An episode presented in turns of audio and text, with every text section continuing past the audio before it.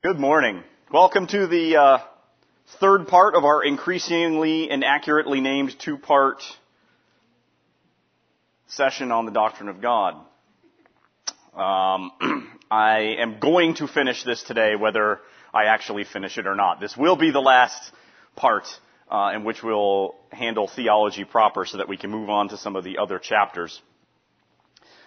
Not surprisingly, uh, Andrew and Dave and I, as we try to do these classes, and, and uh, especially when our topic is God, uh, it's really hard to get it done in just a session or two because there is a whole lot about our great God to talk about. Uh, and uh, this, uh, Dave did a great job last week with Doctrine of Man, and I didn't quite finish up with Doctrine of God, so we're going to do that today. Uh, and then I don't actually know what uh, Andrew's going to do in the next two weeks. He's away on vacation right now, um, but he'll fill us in when he gets back.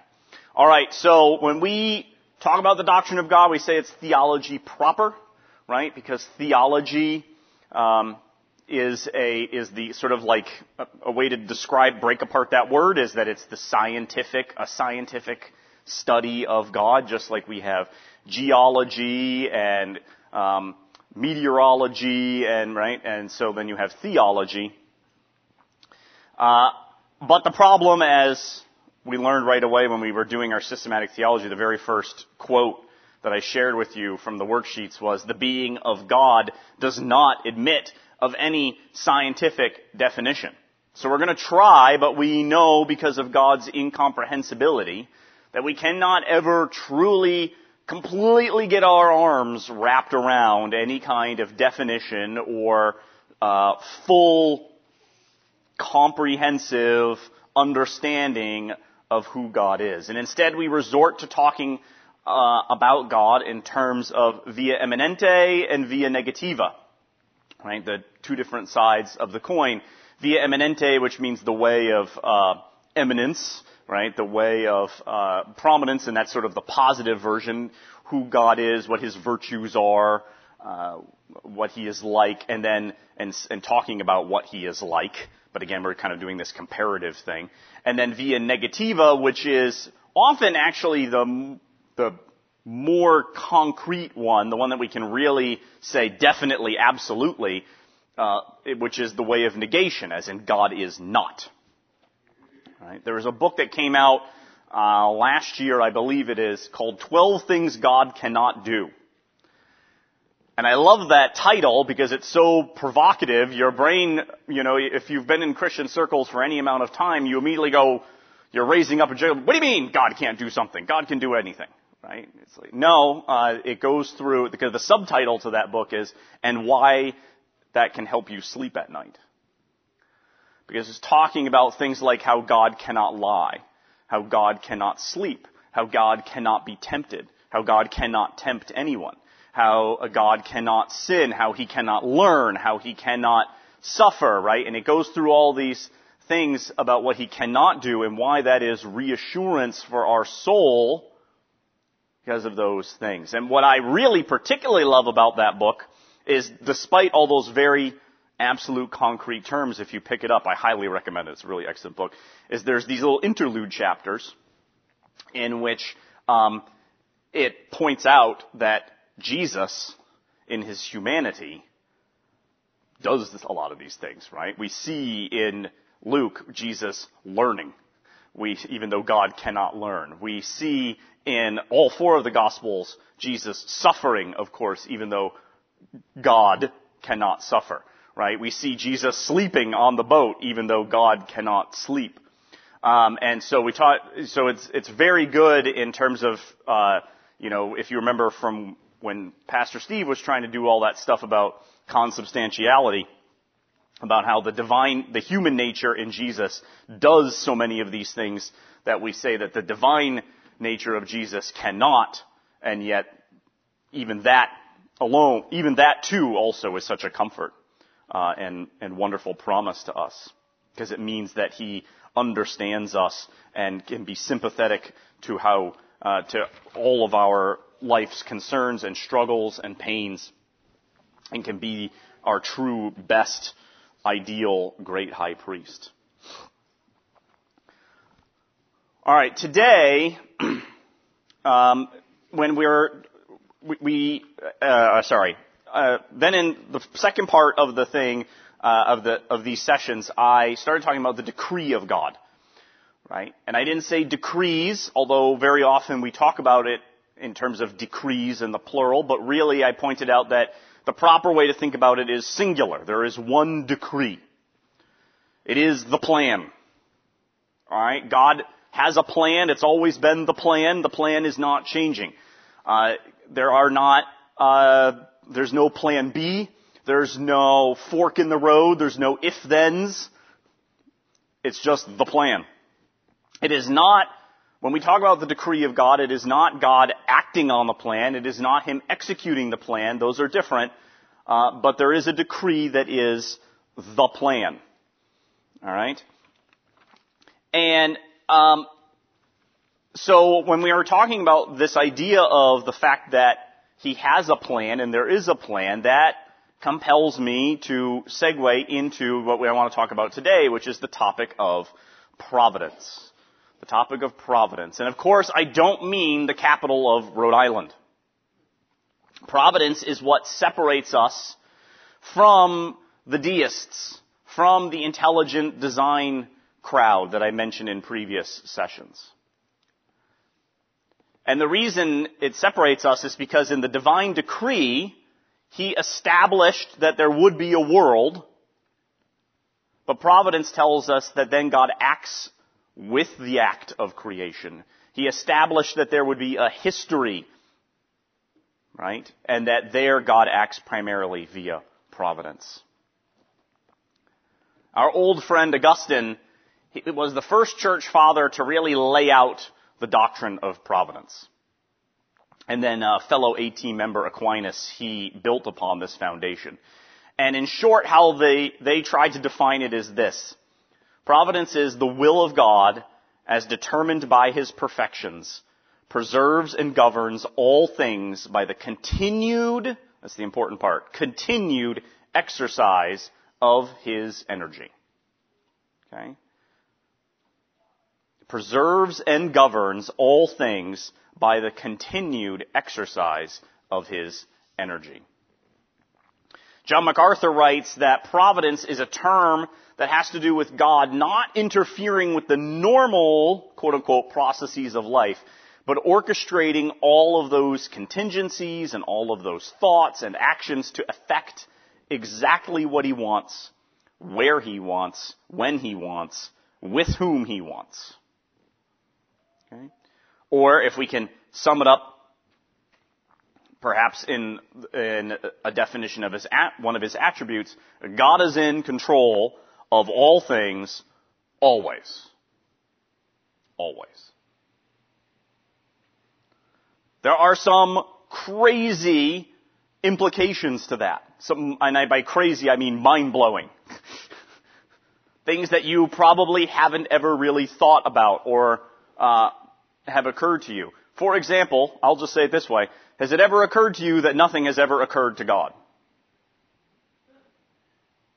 At no point does God go, oh, or aha. Right? Everything is unfolding exactly as He planned. Did it ever occur to you that there is no such thing as chance? None whatsoever. That when we talk about things like probability, or randomness, or random occurrence, every one of those things completely under the control of God. Yes, not, and I say this not to reduce him or make it sound frivolous, but even when you're playing Monopoly and you roll the dice, God is in control of which numbers come up on the dice rolls. He is always in control. If it ever, if there was ever a thing that could happen outside of his control, he would not be God anymore. He would cease to be God. Of course, that's impossible. But that is the, when you, you have to take out uh, you have to take his attributes of his sovereignty all the way to the end. You can't just go like, well, you know, he's, he's king. and then stop somewhere. Right? He is fully and completely in control. And then that though brings us to what we feel like is the paradox of our human experience, which I think that Proverbs chapter 16 encapsulates very nicely. So if you turn there, Proverbs chapter 16, just one verse, but I want you all to see it with your eyes as I read it, so it can really sink in. Our perceived paradox, anyway, is this. Proverbs 16 verse 9. The heart of a man plans his way, but the Lord, Yahweh, establishes his steps. The heart of a man plans his way, but the Lord establishes his steps. I got plans. I'm making choices.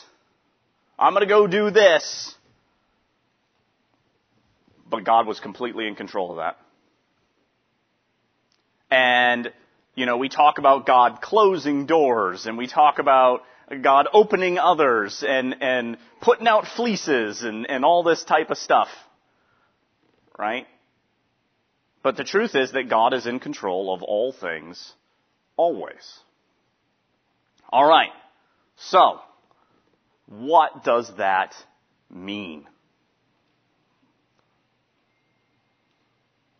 Well, there are three elements in providence, in the definition of providence, that I've gone through.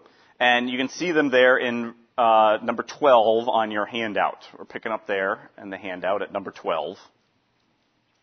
There are three elements of providence. When we talk, when Augustine and Aquinas talk about it as determined by his perfections, preserves and governs all things by the continued exercise. The three words in there that we're going to zoom in on are pre- preserves, governs, and continued. Right? So you can see there are preservation, concurrence, and government. All right? These are the three elements of providence. Yeah.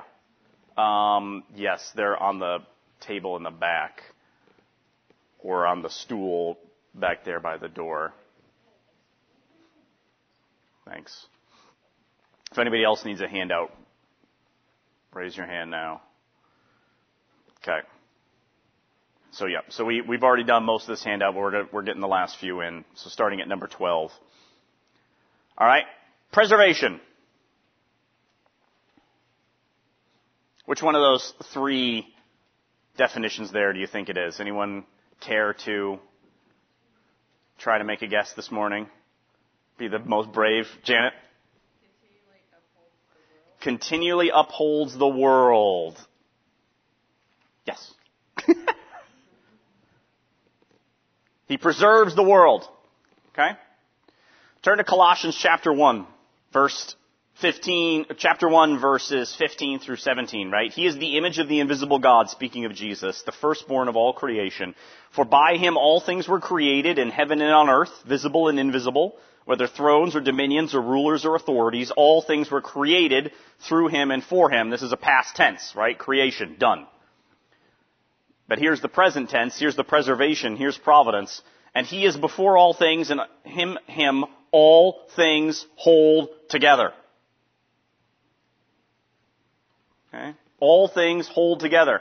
You get this sense when you read this, and you really think about it a lot, is that it's not that when, when it, the time comes for the world to end, and God wants to destroy this world and create the new heaven and the new earth, He is not going to have to, like, exercise energy, it seems like, to destroy us.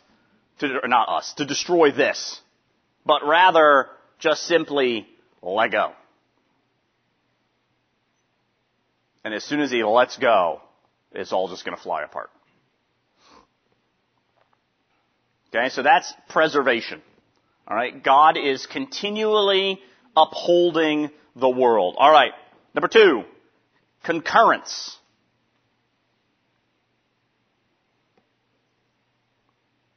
This is a fun one.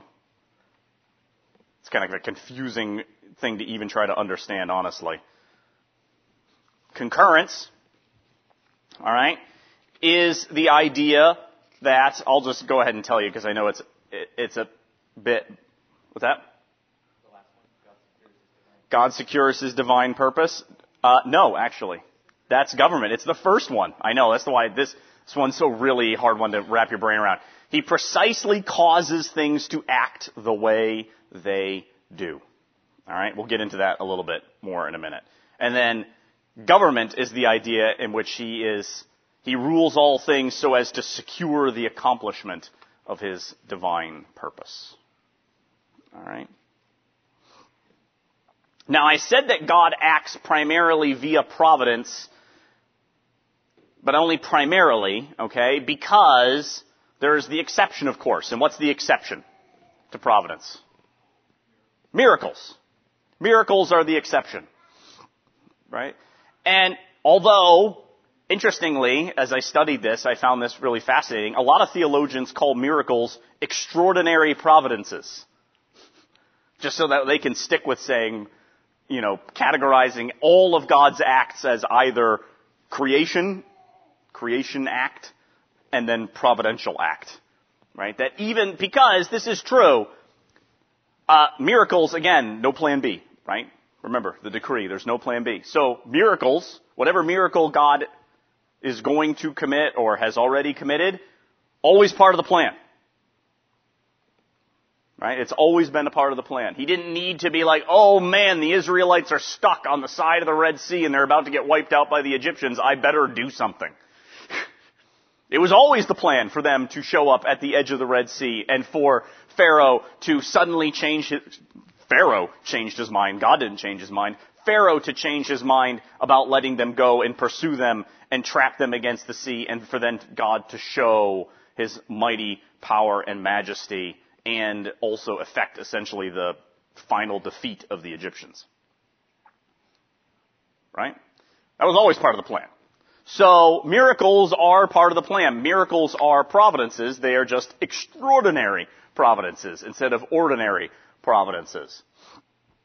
Right? God is acting via a means, but when we talk about miracles, it's that God is acting via a means that does not conform to the so-called laws of nature. Why do I say so called?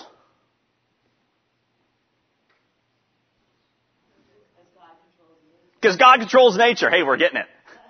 Is there really such a thing as a law of nature? No, that would make it sound like there's a, a, God, another God named nature. Right? Who has some principles or rules that God has to normally follow, but then every once in a while, I mean, he's super powerful so he can violate them maybe. No! The laws of nature, so called, that we see are simply God being consistent. It's just God being consistent. That in His providence, He keeps on doing what we would say it normally does. Such that, and that gets into, like when I said a minute ago about chance and probability, God, even in, in what looks sort of random and like chance to us, God has sort of this notion, there's some normality to even that, and so we can say things like, it is more likely that if you, you know, that when you do X that Y occurs, right? Or that it will happen at a rate of a certain likelihood, right? That's the study of probability. So, but even there, it is God acting according to His laws that He has set forth. Right? Alright. The force, Berkhof has a great quote on this. He says, the forces of nature are not annihilated or suspended. They are only counteracted at a particular point. Okay?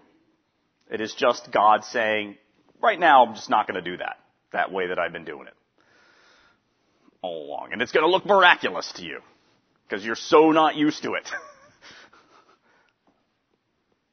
but it is, it is truly, if we really want to let ourselves think about this, when we see a miracle and we say like, wow, look at how amazing God's power is, we should be able to say that about the so-called normal operation of the universe at all time. Wow, look at God's power on this. How amazing it is that even when he's, you know, I, I don't know, like you, you almost sort of get into this idea of like you might think of miracles as God's t- suddenly paying extra special attention at that spot, in that moment, in that place. He's not. He's not. He is, uh, what does Jesus tell us about God and the sparrows? He cares about them.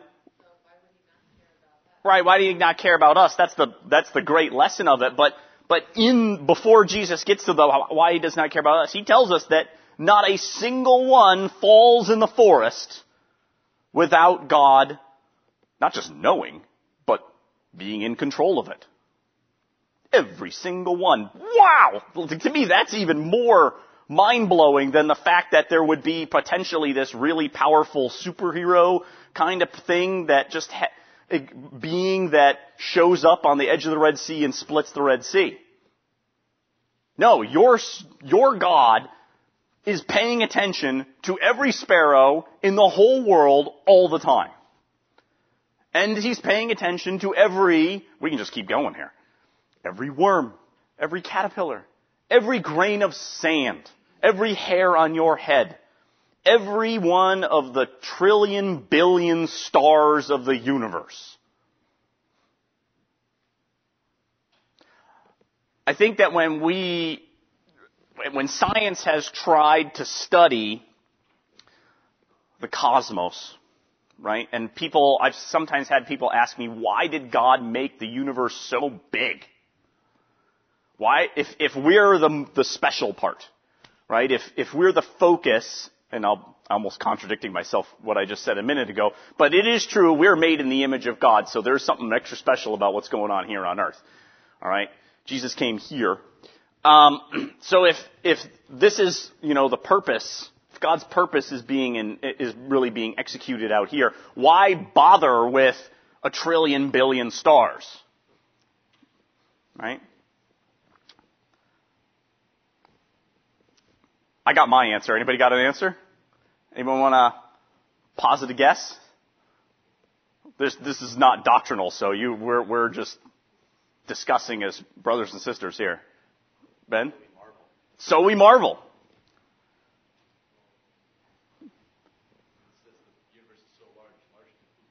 Yeah, right. The universe is so large. Who's still larger? Right?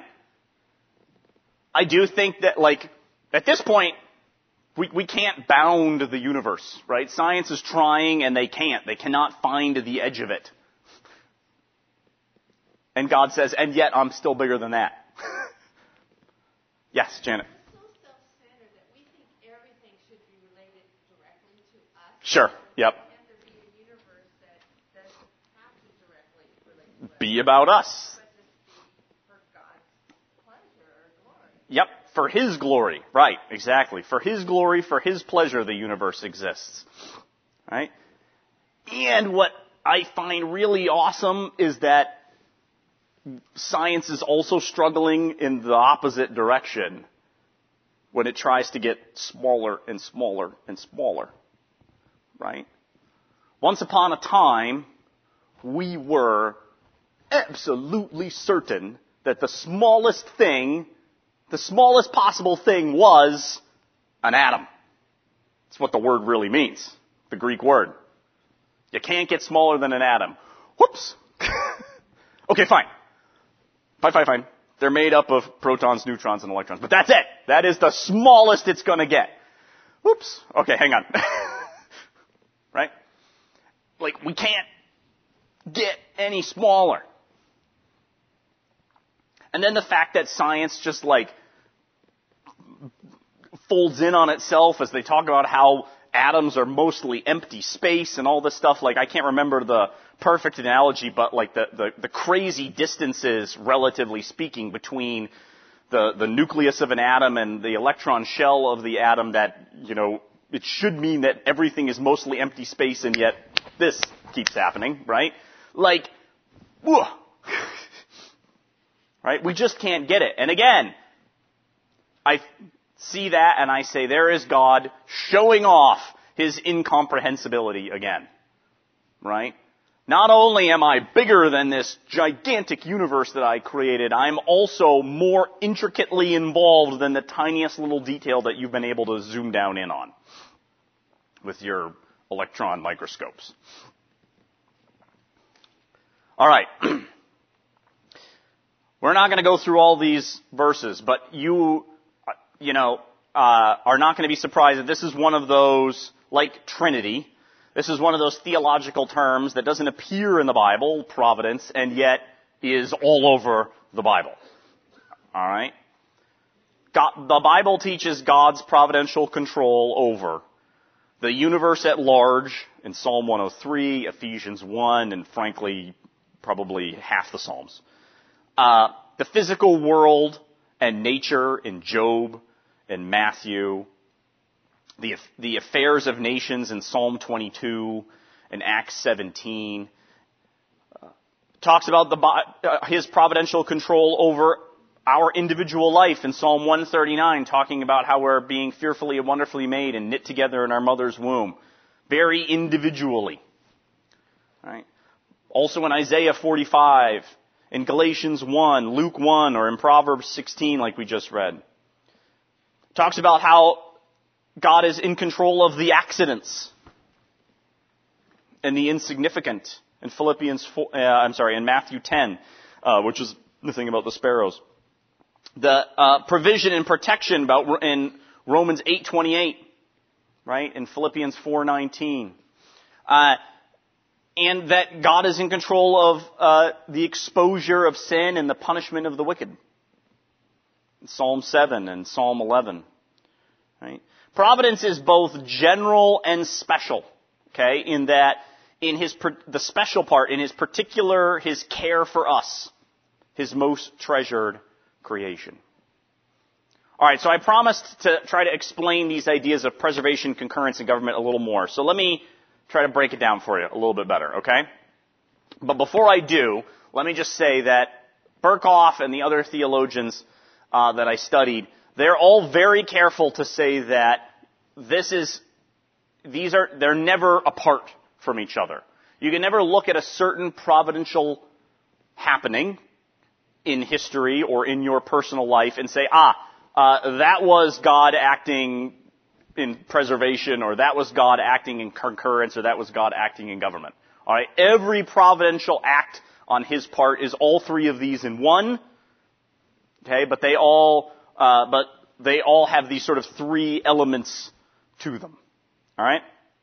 Preservation, as I said, and as it says there in that worksheet, is God created the world and upholds it by His power, and only His omnipotence is what keeps it going. Okay. Um, it is poetically referred to throughout the Bible as the God who never slumbers. And that our very breath which is continual, depends on God. Okay? That I think everybody gets, so I'm not going to spend too much time on that one. Concurrence and government are the ones that are a little more confusing, so let's talk a little bit more about those.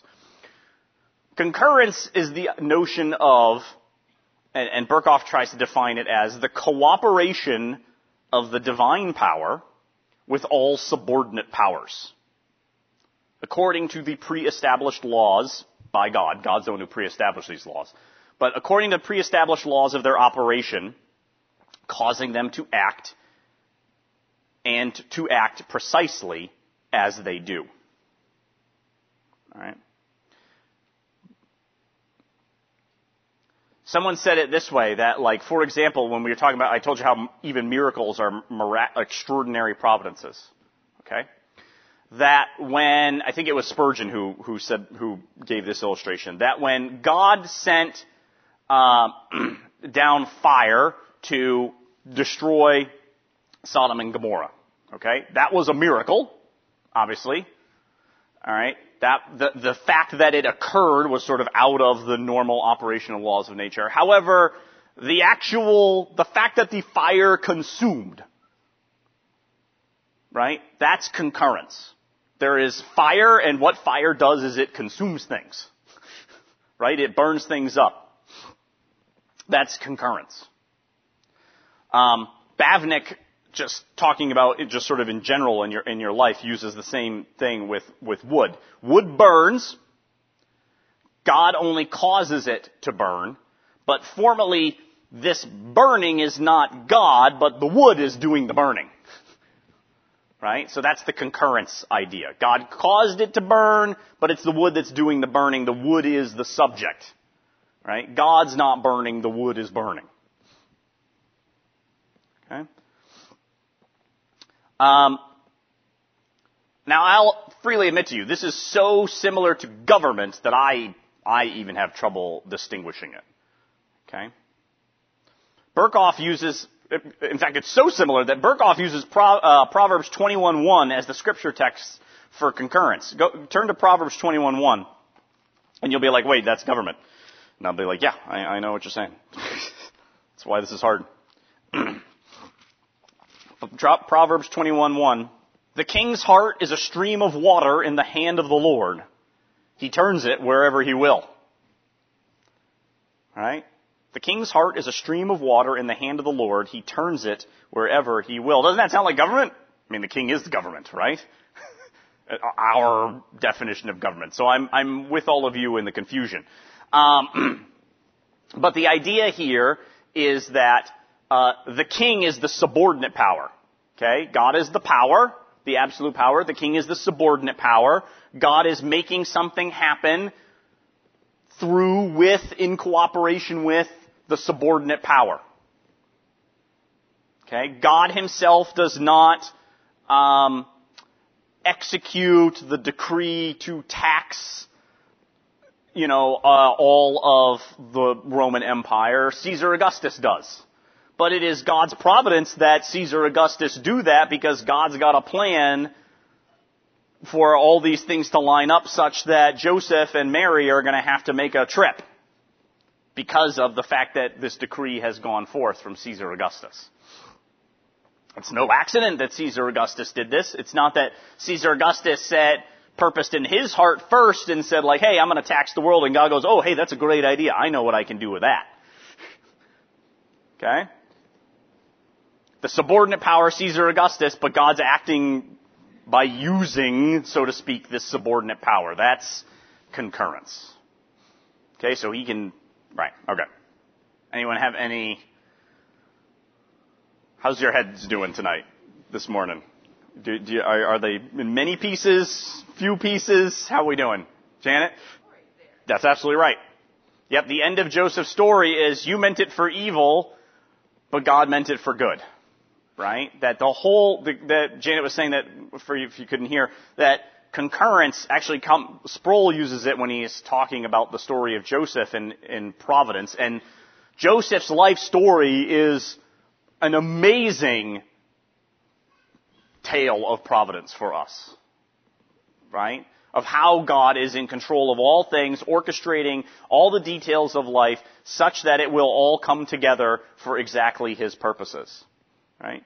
But I want to point out carefully here that when we're talking about providence in Joseph's life, it was not just the ends alone that everything was happening for. Okay? You can't go to, it is true that all providence, you have to look at it backwards. That's the only direction really that you can look and see and understand it. But don't misunderstand that everything about Joseph's life was only about so that when he got to the end, it was going to work out okay. The whole thing was providence. The whole thing was good all the time for Joseph. Even the part where it looked like in the moment he was suffering, right? It, it was all good all the time. And not just for Joseph, but for all who love God. That's the promise of Romans 8:28.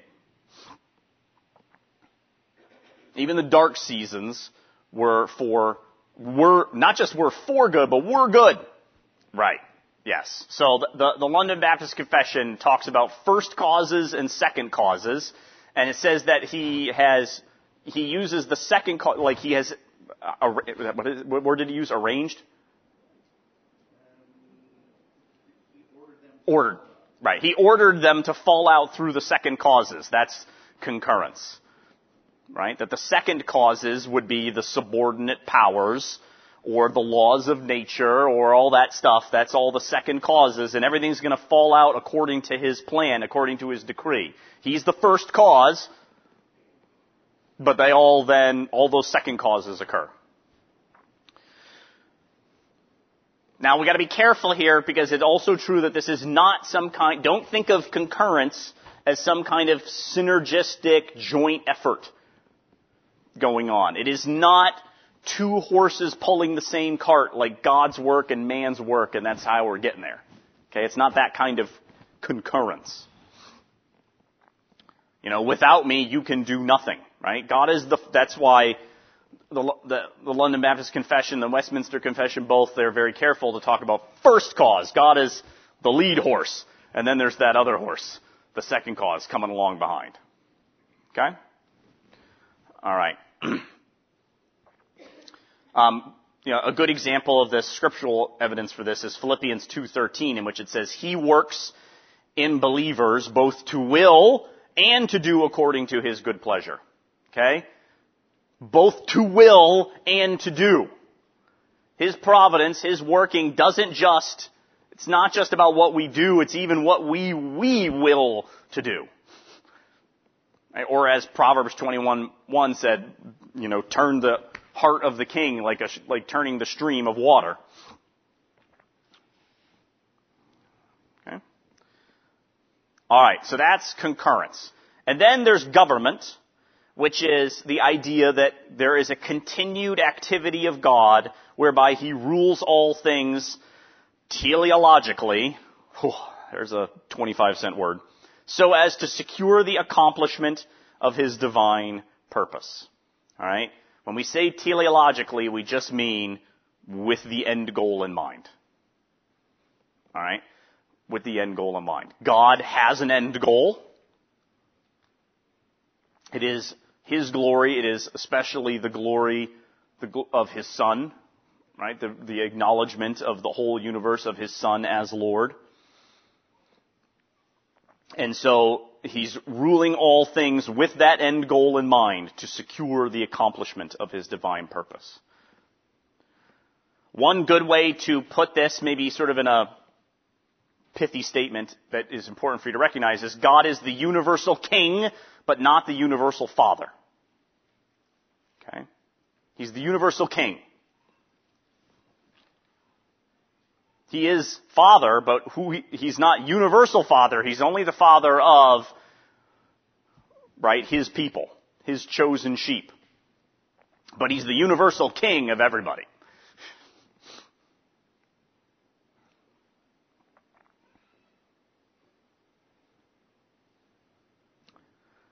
The flow of all things that are happening and operating is leading to the glorification of God and our good. That's the idea of government. Again, very similar to concurrence, and so it's it's it's almost a distinction with without a difference. You've I, I feel like you need a PhD in theology to really care. right? Which is why also I think Berkhof was really helpful in when he said like don't try too hard because in every providential act that you're going to find, we're going to be able to talk about all three of them, all three of these elements in every act.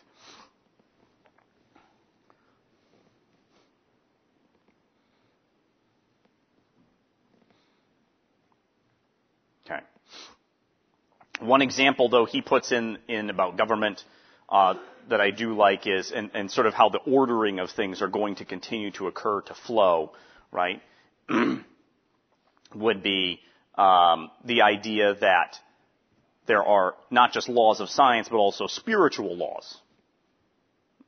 Right? Honor your father and your mother, that it may go well with you, um, and your days may be long. Right? Um, I always get those up backwards when I say it out loud. Uh, or on the negative, uh, anger and tension lead to physical ailment. If you spend your whole life being angry, you end up with ulcers. Um, or high blood pressure, right? Uh, pride leads to self-destruction. Okay, these are sort of those, the proverbial laws. All right. With, the, with our remaining few minutes, I want to talk about the applications of providence and the benefits that we have from a firm grasp of providence. And Jim Boice and, and A.W. Pink are my sources for this. Right? And this is uh, number 13, where I say, you know, God's acts, right, do not relieve us of our responsibility for our acts. Okay, this is why it's very important to have a, the grasp of concurrence and causes and second causes and whatnot. God does not, just because it was uh, that God was it was all part of the plan. God was acting through Pharaoh and, and, and all that stuff for his thing. Did not relieve Pharaoh of the responsibility of the fact that he made a choice to do wrong, to do evil. Or did not relieve Assyria of the responsibility of the fact that they, God used Assyria to punish the wayward Israelites, but then also turned around and punished Assyria for being bad to his people. Um, all right, so it does not relieve us. Uh, God works through means that do not relieve us of the need to make wise judgments or to be prudent. Okay? Do not start thinking about providence like it's fait accompli.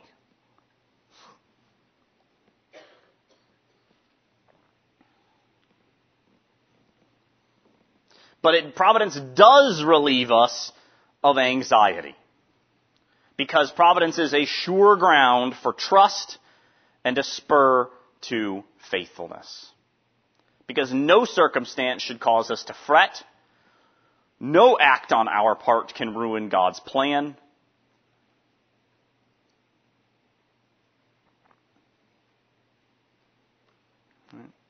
Pink tells us that when we have a firm grasp of providence, it delivers us from being carried away by the tide of public opinion or, or, you know, just the, the, the, the way the world is going.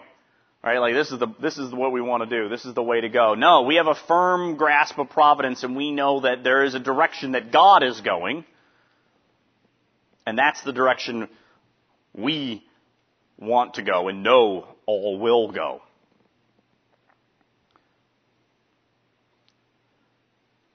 Is that makes it a real help in guarding us against, uh, you know, deceit.